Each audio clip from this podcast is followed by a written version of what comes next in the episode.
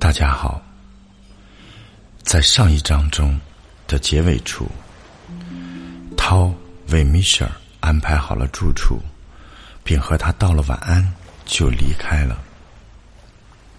今天，我开始为大家读第六章：七个圣贤和辉光。一片巨大的、发着蓝色的火焰，周围又是橘黄色和红色。一条巨大的黑蟒穿过火焰，直冲我而来。一群巨人不知从哪里冒了出来，奔跑着，试图抓住巨蟒。他们上了七个人，一起用力，才制止住了冲向我的黑蟒。可是巨蟒。转身吞噬了火焰，像龙一样，将火焰喷向巨人们。巨人们立刻变成了巨大的雕像，站立在巨蟒的尾巴上。巨蟒变成了彗星，卷着巨雕而去，直到了远东岛。远东岛位于南太平洋，距智利数千公里。是一个没有树木的孤岛，岛上有好多巨大的石雕，其中有些石雕高达五十米，重数百吨，它们显然是史前遗迹，为世界七大奇迹之一。他们的身世困惑了历史学家和地理学家达数百年了，没有人能对此做出令人信服的解释。巨人们在向我致意，戴着奇怪的帽子。其中一个雕像有点像涛，抓住我的肩膀说：“米歇尔，米歇尔，醒一醒！”涛在摇着我，微笑着。我的天！我说：“我睁开了眼睛。哦，我刚才做梦了。”我梦见你是远东岛的雕像，你抓住我的肩膀。我是远东岛的一个雕像，我是在抓住你的肩膀。无论如何，我现在不是在做梦，对吧？我问涛。涛说道：“不是，但你的梦的确奇怪，因为在远东岛上是有个雕像，是很久以前雕刻的，为的是纪念我。”所以冠以我的名字。你现在在对我说什么？我问涛。涛说道：“很简单，米歇尔，我会在合适的时间给你解释一切。现在，我们来试一试这些衣服吧，这是给你准备的。”涛交给我一件五彩缤纷的外罩，我很喜欢它。吸了一个温热而又香气四溢的澡后，我就换上了它。一种舒适安乐的感觉，意料不到的弥漫了我的全身。我将此感觉告诉了涛，他正端着一杯牛奶，拿着一些曼娜在等着我。你的外罩颜色是根据你的辉光而设计的，所以你感到舒适。如果地球上的人们能够看到辉光，他们也会穿那些与他们的辉光颜色相匹配的衣服的。那样会使他们感到更舒适。他们应该更多的使用颜色，而不是阿司匹林。你的准确意思是什么呢？我问涛。涛说道：“我会给你解释的。你不记得人们这么说？哎。”这些衣服一点都不适合他，他怎么没有一点欣赏力呢？是啊，经常这样，有人这样说，是真的。在这种情况下，这些人只不过是在选择衣服颜色上较另外一些人品味稍低一些，或在颜色的搭配上不怎么擅长罢了。就像你们法语所讲的，他们撞墙了。虽然别人看着他们的衣服不舒服，其实这些人自己也不会感到舒服。当然，他们不知道是为什么。如果你提示说是由于他们衣服的颜色，他们准会说你疯了。如果你解释说他们穿的衣服的颜色应该和他们的身体辉光相匹配，他们更不会相信你。在你们的星球上，人们只相信他们看到的和摸到的，但辉光毕竟是可以被看到的。辉光真的有颜色吗？我问涛。当然了，辉光震动发出各种颜色。你的头顶上有一束真正的混合色，里面有你知道的几乎各种颜色，围绕着头有一个金色的光晕。但那只有在心灵极高的人和牺牲自己来帮助别人的那些人中，才能真正清晰的出现。光晕好像是金色的云雾，很像地球上的画家们用来表现圣人和耶稣的那种光晕。光晕出现在他们的作品中，是因为在那个时代，有些艺术家真的能看到它。是啊。我曾听人们这么说过，但我还是想听你再多讲一讲。”我说道。涛继续说：“所有的颜色都能在辉光中找到，有些明亮，有些暗淡。比如健康不佳或心地不善的人。我真想能看到辉光。我知道有人有这个能力。”我说道。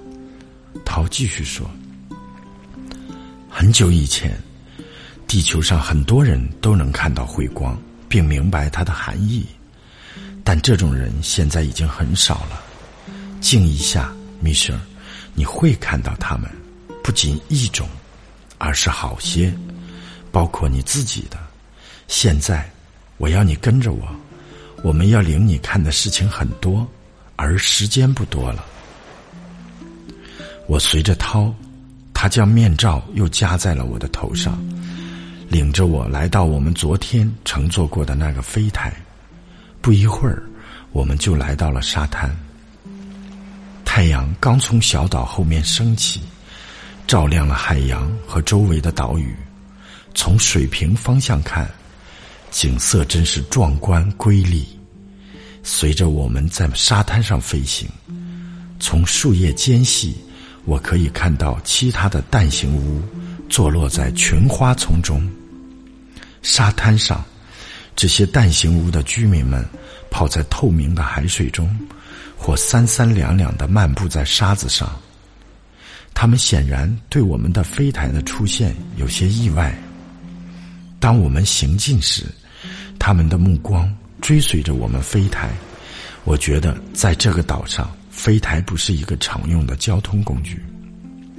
我得再次提一句，在海奥华上。游泳的和日光浴的人们，通常都是一丝不挂，但那些散步的和行走距离较长的人们，却都穿着衣服。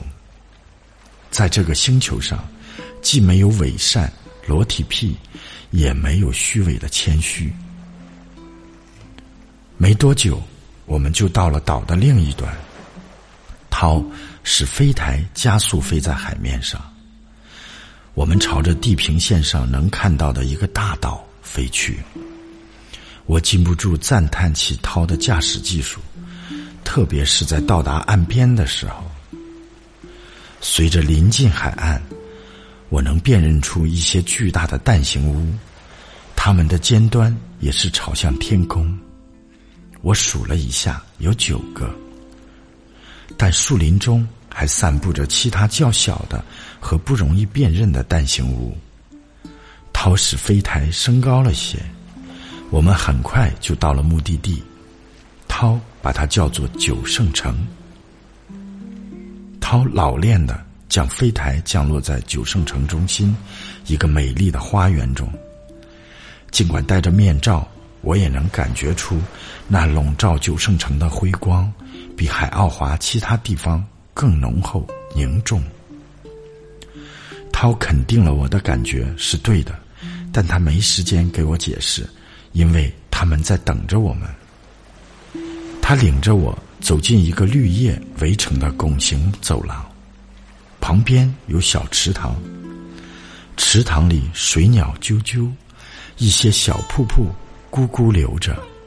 我几乎是要跑步才能跟得上涛，但我不想求他放慢脚步，他显得有药物在身的样子，这可不是他的典型风格。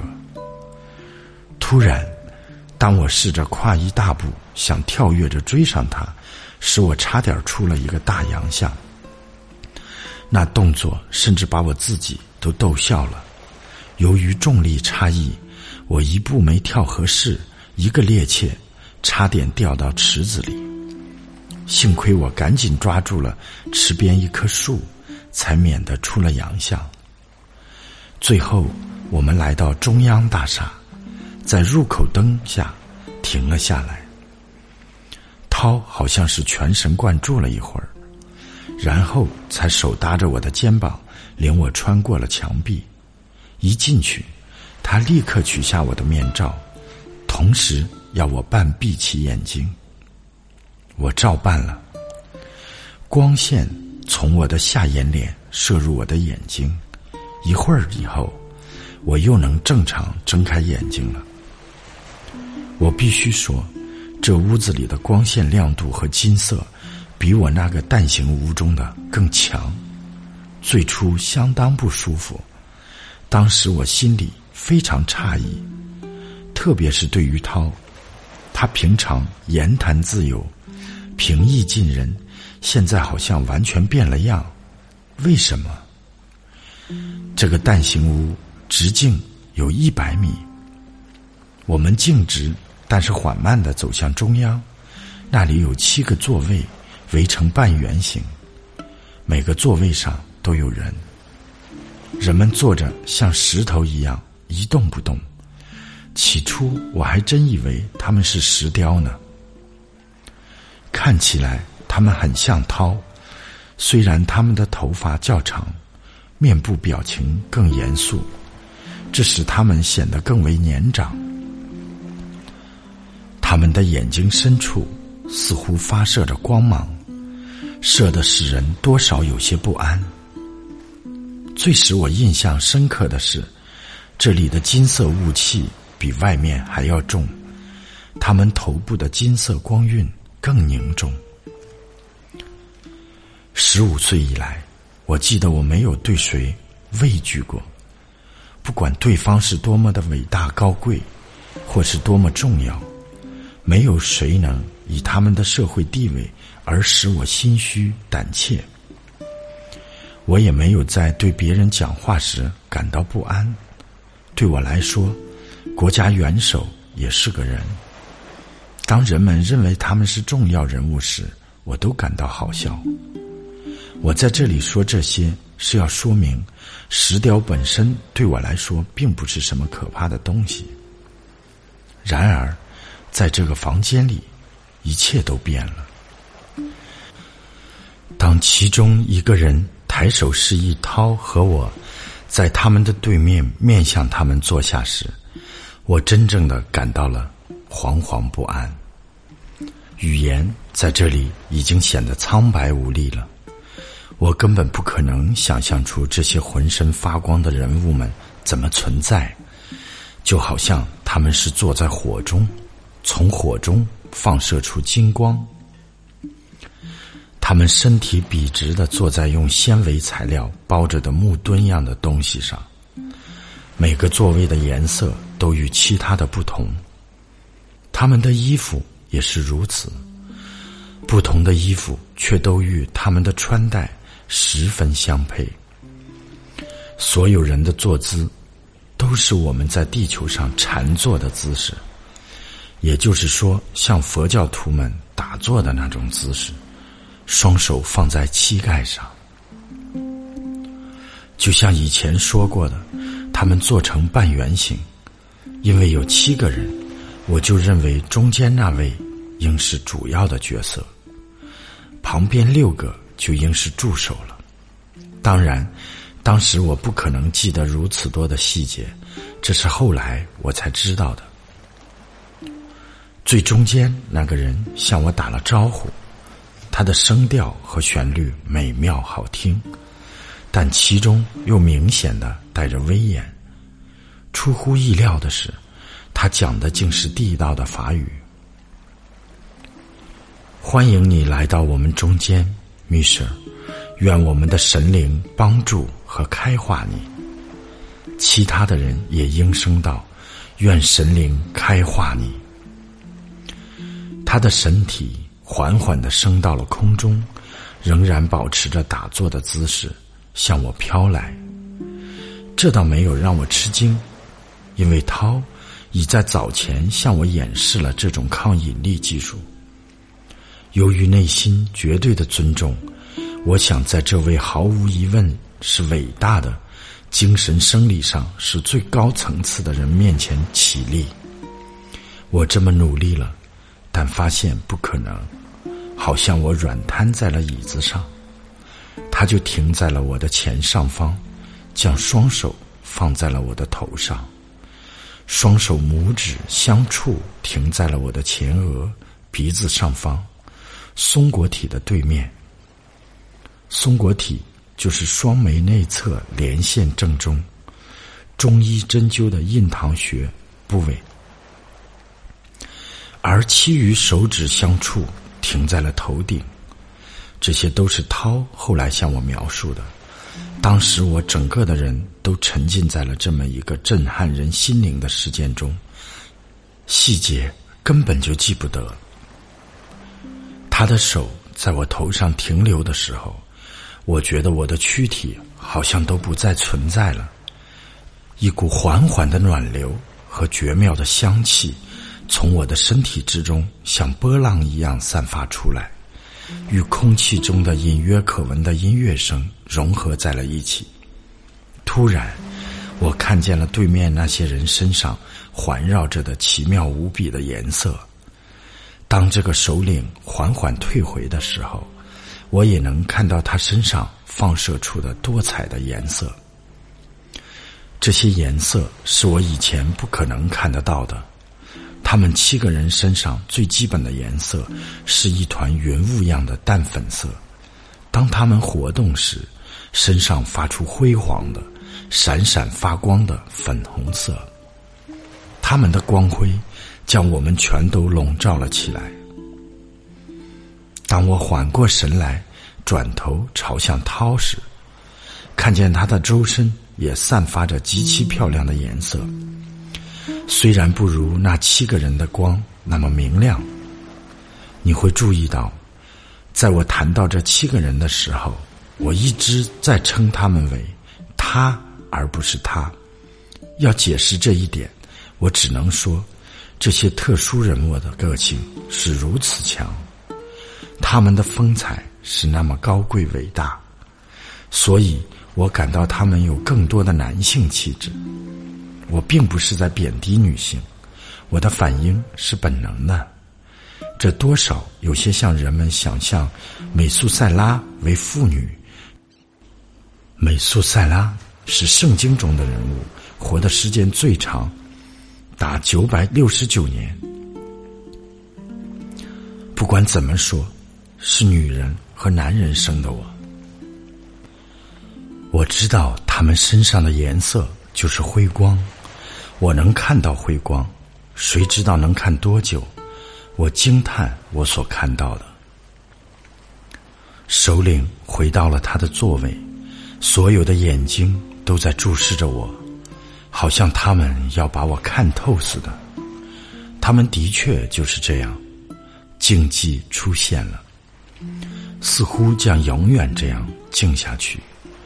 我端详着那五彩辉光在他们的身上闪烁飞舞，有时，他们的辉光伸展得很远，远的就像涛曾经说过的，像一束颜色。他们也都有几乎是玉金色的光晕，境界清晰。我认为，他们不仅能看到辉光。也知道辉光的意义。我突然觉得，我在这个场合是一丝不挂的。一个问题刺痛了我：他们为什么要把我带到这儿来？还是那个首领突然打破了静默？就像涛曾给你解释过的那样，米歇尔，我们挑选你到我们这儿来，为的就是让你将来回到地球上，报告一些信息。在某些重大事情上，能给你们的人提出指导性的意见、建议和忠告。现在已经是某些重大事件必定要发生的时候了。地球度过了数千年的黑暗和愚昧之后，出现了所谓的文明。物质技术不可避免的发展了，这种发展在过去一百五十年间是飞速的。地球上过去也有过另一个可相比的文明时期，从那时到现在，已经有一万四千五百年了。地球上现在的技术进步，不但根本就无法和真正的知识相比，而且在不远的将来会对人类造成危害。有危害，是因为它只是物质文明知识，而不是精神文明知识。物质文明应当支持和有助于精神文明的发展，而不是限制和约束人们对后者的追求。在地球上，这种现象却是在愈演愈烈。一切都在物质世界里兜圈子。你们地球上目前的情况就是如此。在更大程度上，你们地球人着魔于一个单纯的目的——财富。人们一生都在继承财富。人们妒忌、吝啬、憎恨富人，蔑视穷人。换句话说，你们的技术一点都比不上一万四千五百年前，反而正将你们的文明拉向倒退。将你们的精神文明一步步的推向灾难。我注意到，每当这伟大的人物谈到拜物主义的时候，他的辉光及其他人的辉光，都闪烁着暗淡和污秽的红色，就好像一阵间，他们都处在燃烧的火灰之中。我们海奥华的人们。是注定要在我们自己的原则指导下帮助、指导，有时甚至是惩罚其他星球上的人们。我们就是处在这样一个位置的人们。好在涛在我们来海奥华的路上，已经简要的给我说了地球的历史，否则我听了这段话会从椅子上掉下来的。他继续说：“我认为。”你已经知道我所说的危害人类是什么意思。地球上许多人都认为原子武器是主要危险，其实不是。最主要的危险是拜物主义。你们地球人类追求金钱，对有些人来说，它是得到权力的工具；对另一些人来说，它是获得毒品的工具。还有一些人把它看成是拥有比邻居更多财富的途径。当一个商人有了一个大商店之后，他会渴望有第二个，然后第三个。如果他统治着一个小王国，他会想着增大它。如果一个普通人有一个他已经能和他的家人快乐的居住的房子，他会向往着更大一些的。或者拥有第二个，之后第三个。为什么这么愚蠢？人总会死的，死时不得不告别他拥有的一切。也许他的孩子会乱花他的遗产，他的孙子会变成穷光蛋，他的整个一生都被困在了对物质享受的基础上，没有花足够的时间来提升他的精神层次。另外一些有钱的人们吸毒，竭力去寻找一种虚幻的天堂生活。这些人得到的报应绝对比其他人更多。我知道，他接着说：“我将要讲得很快，你可能跟不上我的话，米舍，但你应当理解我所说的，因为涛在你来的路上已经给你讲了一些有关的背景知识。”我感到一种羞耻，几乎就像在学校里被老师训斥一样。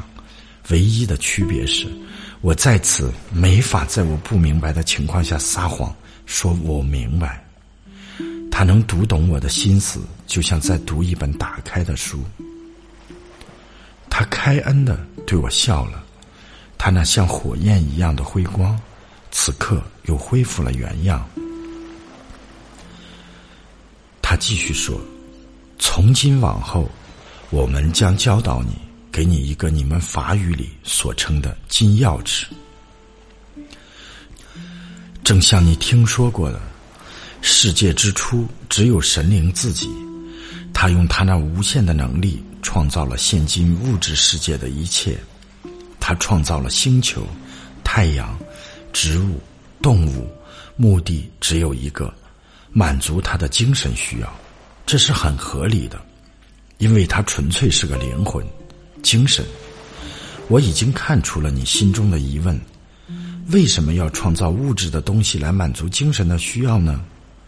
我这么给你解释吧：神灵是在物质世界中寻找精神体验的。看得出你仍然不明白，但你已经有了进步。为了有这些体验。他想在物质中植入一小部分他的精神，要这样做，他使用了第四种力量。这个涛还没有给你讲，是一种纯精神的力，在此，宇宙定律也是适用的。你肯定知道，宇宙的形式决定了九个行星围绕着他们的太阳转，同样，这些太阳又照着更大的太阳转。这个大太阳。就是这些小太阳及环绕他们的九个小行星的核。继续下去，就是宇宙的中心。爆炸，就是英语里讲的大爆炸，就是从那里开始的。不用说，有时会有意外和例外发生，如有行星会从太阳系里消失，或太阳系里多出一个行星，但最终。太阳系会重新回到它们的九个行星的基本结构。第四力的作用十分重要，它要把造物主想象出的一切都变为现实。它将极微小的灵魂植入了人体，组成了你们所称的灵体的人体部分。它占整个人体的九分之一，也占二级自我。有时称为超我部分的九分之一。换句话说，人的二级自我是一个整体，他将自己的九分之一派遣到人的躯体中，这一部分就叫做人的灵体。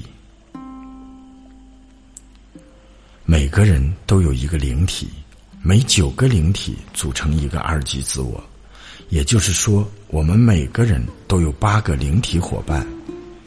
世界上的孪生彼此就是一对灵体伙伴，灵体伙伴之间很容易出现心灵感应。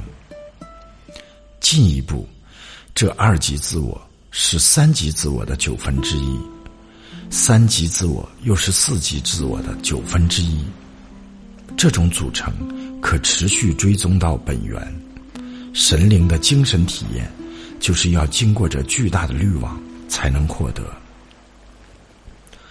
绝不可认为那初始的二级自我和其他自我相比不那么重要。虽然它在低水平上工作，但它的作用极其重要。它能治疗躯体疾病。地球上所称的精神疗法，是在医师的二级自我的参与下进行的，不需要病人本人在场。只要病人允许。医师可以在地球上的任何地方对病人加以治疗，甚至能起死回生。世上有许多这样的例子：临床上宣布死亡的人，在那些不抱任何希望的医生们手上又复活了。在这些例子中，常见的是人的灵体又遇见了二级自我，灵体在死亡期间离开了躯体。他能感知到下面的躯体的存在，知道医生在拯救他的生命，也知道他所爱的人在为他哭泣。在这种状态下，作为灵体，他会觉得十分轻松，甚至有种极乐的感觉。他通常会遗弃他的躯体，因为躯体是诸多痛苦的根源，而进入灵性的通道，通道的尽头是奇异奇妙的光线，之后就是制服满足的状态。这光线就是他的二级自我。如果在进入这个通道到达制服的光线之前，他有不死的愿望，不是为了他自己，而是为了那些需要他的人们。比如说是年幼的孩子，他会要求复生的，在某些情况下，他会得到应允。这里面指他的二级自我要求复生，而他的二级自我有能力判明他的要求是否真的是为了他人，而不是单纯为了自己。如果是为了他人，二级自我会容许他复生的，这也是一种自然定律。你在不断的通过你的大脑通道和你的二级自我发生着信息交流，作用就像是发射机和接收机。大脑通道直接传输着你的灵体和你的二级自我之间的特殊信息。你的二级自我在持续的监测着你，日夜如此。它能将你从意外事故中解救出来。比如说，有人要搭飞机，可是出租车坏在了去机场的路上，叫的第二辆车也坏了，再叫第三辆也是如此，怎么这么奇怪呢？你真相信这种巧合吗？要搭的飞机在三十分钟后就坠毁了，无人生还。另一个人，一个年迈。且有风湿性关节炎、只能蹒跚行走的妇女要过马路，车辆的鸣声大作，刹车声阵阵，然而她却能够出乎意料的安全到达马路对面。怎么理解这些事情呢？当时还不是他该死的时候，所以他的二级自我出面工作了，在百分之一秒的时间内，他的二级自我。激发了他体内肾上腺素激素的分泌。数秒钟后，就使他的肌肉张力得到了增强，使他有精力跨过街道，免得一死。肾上腺激素分泌入血，使得逃离巨灾成为可能，或通过愤怒或恐惧来克服不可能克服的事情。可是。过量分泌的肾上腺激素反过来也会变成致命的毒素。只有大脑通道才能在灵体和二级自我之间传递信息。做梦时，或者可以说是在睡眠中，还有其他的通道存在。在睡眠的某些阶段，你的二级自我会招呼你的灵体，或给予指导建议。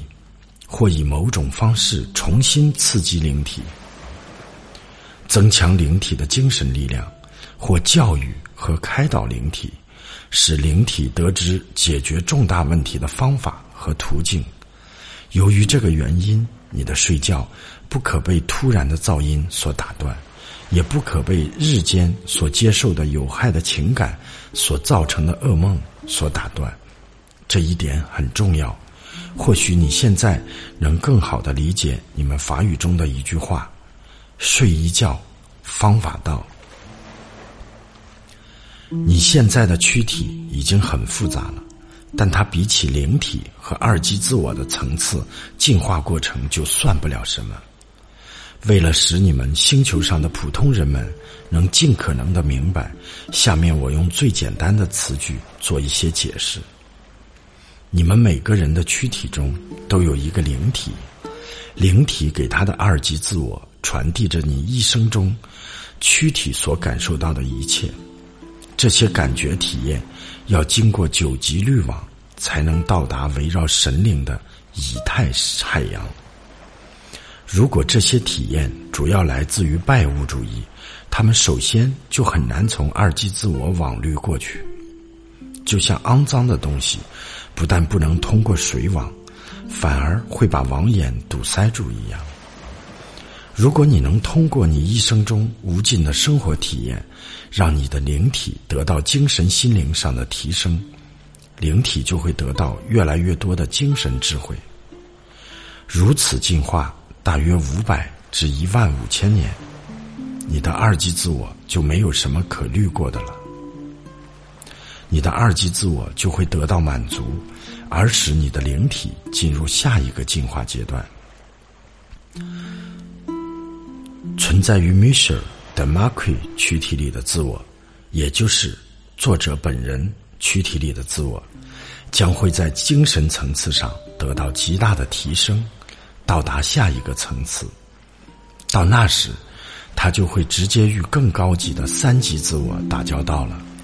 我们可以将这个过程与一个九级滤网相比较，就像让水通过滤网而去掉杂质一样，在经过了第一层过滤之后，去掉了一些杂质，但还有另一些，再通过一层滤网再去除一些。当然，要让你明白这个道理，我不得不使用大量的比喻。灵体在完成了它和二级自我之间的循环后。就脱离二级自我，而与三级自我结合，整个过程又得重复一遍。同样的道理，灵体此时已经是高层次的灵体了，它也就会到达更高层次的星球上去。我知道你还没有完全理解我的话，我担心你不能完全理解我所说的这一切。神灵以他的智慧，通过第四力。创造了九级行星，你现在所在的海奥华就是在第九级，就是说它是最高级的星球。地球是一个初级星球，也就是说是在星级的最底层。这是什么意思？地球就像是幼儿园，重点在于教育基本的社会价值观念。第二级星球就像是个小学。灌输进一步的价值观，在这两个学校中，成年指导者的作用是不可避免的。第三级星球好像是个中学，要让学生探索更进一步的价值观。下一步，你将去大学，作为成人而受到教育，因为你不仅会学到一定的知识，你也要开始承担公民责任。这就是九级行星进化的过程。你的精神层次越高，你得到的益处也就越大。在一个较高级的星球上，高级的自然环境和基本的生活方式都会帮助你的灵体进化。在那里，你得到的食物的方式反而越简单，你的基本生活方式也更简单，这使你的精神层次提升的很快。在较高级的星球上，自然环境本身也有助于学生学习。当你到了第六级以上时，不但你的灵体，而且你的躯体都会因你的精神层次的升高而获得极大的改善。我们知道你很欣赏这里的一切，你看得越多，你就会越喜欢这里，将这里当成是你们地球上所成的天堂。但是，比起你在进化成为纯精神时的真正快乐幸福，这仍然不算什么。我不得不谨慎一些，别给你解释的太多，因为你必须一字一字报告，在你要写的书里不改变任何东西。极其重要的是，你不得掺杂进任何个人观点。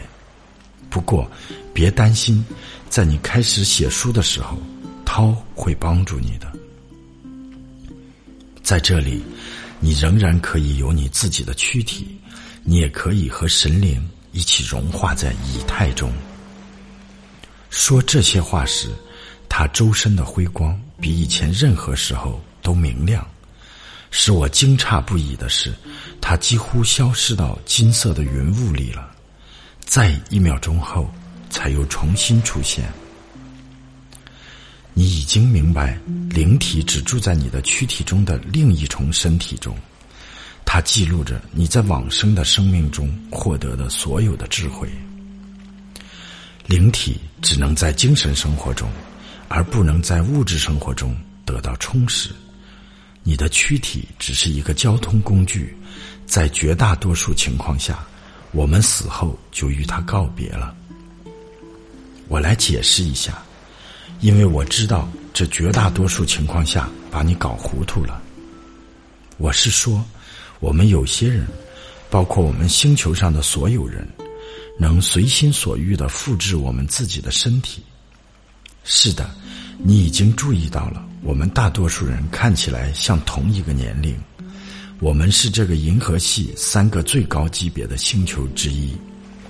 我们中间一部分人能够，而且也的确是直接融入了我们所称的伟大的仪态。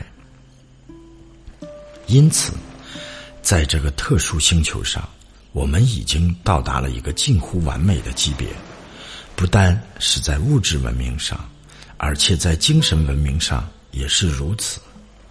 但就像宇宙中所有的生灵一样，我们仍然有我们自己的任务。事实上，任何事情，哪怕是一颗简单的小石子，也有它的作用。作为高级星球的生灵，我们的任务和角色就是指导及帮助其他星球上的人们，在精神文明，有时甚至是在物质文明方面得到提高。我们能够提供物质方面的帮助，是由于我们在这一方面是层次最高的。的确，就像是作为一个父亲，如果年资不高，没有受过教育，出世不老练成熟，怎么能帮助他的孩子提高精神修养水平呢？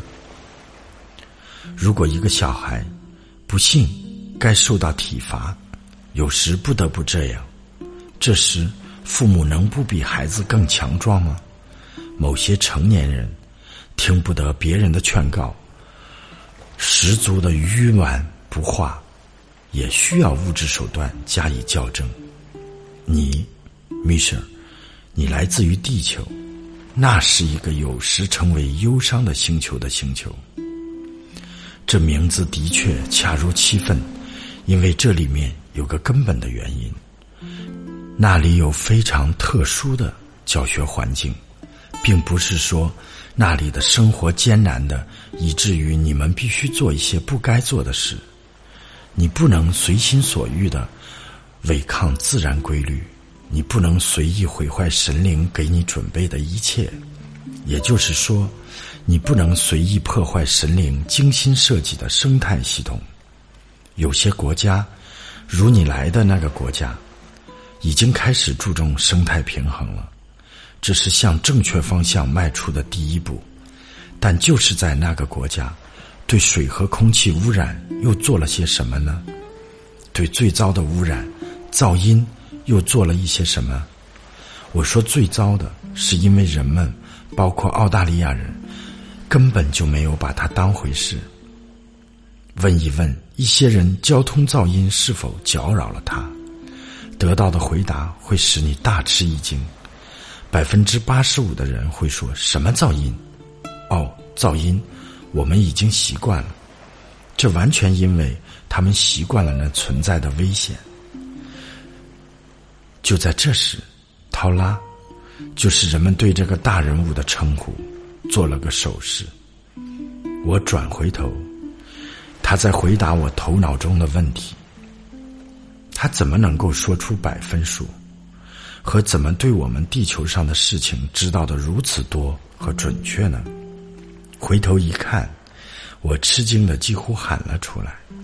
我身后站着比阿斯特拉和拉托里，他们的存在并没有使我吃惊，但我知道我的朋友，一个高三米一，另一个高两米八，现在却都缩小到了我一样的身高了。我的口肯定张得好大，因为涛拉都笑了。你会明白，我们的一些人有时，而且这些日子经常的和你们地球人住在一起。这就是我对你的问题的回答。接着谈噪音这个重要的话题吧，它的危险达到了，如果不采取措施，灾难将是不可避免的。我们来看一看 disco。的例子，那些听音量大于正常三倍的音乐的人们，会使他们的大脑、躯体和灵体暴露在非常有害的震动中。如果他们能看到所造成的伤害，他们就会比逃离火灾还要快的躲开 disco。但震动不仅来源于噪音，也来源于颜色。令人吃惊的是，在你们地球上这一方面的科学研究并没有坚持进行下去。我们的成员报告了一个特殊的试验：一个能举起某个重量物体的人，在盯了一会儿粉红色的屏幕之后，总是要减少百分之三十的力量。你们的文明没有重视这方面的试验。事实上，颜色会极大的影响人类的行为。然而，要控制这种影响，就需要将每个人的辉光都考虑进去。比如，如果你想粉刷和给卧室贴墙纸，这墙的颜色真正适合你，你就必须知道你的辉光的基本颜色。通过使墙的颜色与你的辉光的颜色相匹配。你就能够促进和保持健康。另外，这些颜色所发出来的震动，对良好的精神智力平衡很重要。它的作用就是在你睡觉时也存在。我不知道怎么能看到辉光中的这些重要的颜色。在地球上，我们没有能力来感知辉光。我想到，当然，陶拉。在我还没有张口说任何字的时候，就立刻回答了我：“米舍，现在十分重要的是，你们的专家们能发明特殊的和必要的仪器来感知辉光，这样，你们就能在未来的关键的十字路口做出正确的抉择。俄罗斯人已经对辉光照了相，这只是个开始。与我们的辨认能力相比。”他们的结果就像他们只能读字母表中的前两个字母。辨认辉光以治疗躯体疾病，根本就没法和将之用于灵体或生理身体方面的作用相比。这是一个精神领域，也正是地球上的大问题所在。现在，极大的精力都花在了物理身体上了，这是一个极大的错误。如果你们的精神层次不高，你们的物质身体也同样不会好。不管怎么说，你们的物质躯体总会被磨损的，总有一天会死掉。而你们的精神作为灵体的一部分，永远不会死亡。你越注意提高你的精神层次，你就越不易被你的物质躯体所拖累，也就能更快的完成你的生命轮回。我们当然能够只将你的灵体带到我们的星球上来，但我们却连你的躯体也带来了。这里有一个很重要的原因，我知道你已经明白了这个原因，对此我很高兴。我们也谢谢你愿意帮助我们完成我们的任务的热情和愿望。陶拉停止了讲话，似乎陷入了沉思。但他那炯炯发光的眼睛还在盯着我，我说不出这样沉默了多久。我当时激动异常，几乎失去了思维和理解能力。但我知道，这七个人的辉光在持续的变化着，颜色变得在此更清晰，而在彼就更淡，而最外面的辉光变得像雾一样了。这雾一样的辉光随着向外扩展，变得金粉色更强，逐渐将这七个人都遮挡的模糊了。我感觉到涛将手放到了我的肩上。不，你不是在做梦，米歇尔，一切都是真实的。他大声说道，好像要证明他说的是事实。他用力捏了我的肩膀，捏得那么重。使我肩上的伤，在数周之后仍可辨认。你为什么要这么做？想不到你会这么狠，涛。我对涛说：“对不起，米舍，但有时候就得用些反常方式。涛拉总是这么隐去，有时也是这么出现，使你以为这是个梦。我的任务是使你明白，这一切都是真实的。说着这些话，他把我拨的转了个圈，我随着他按原路离开了这里。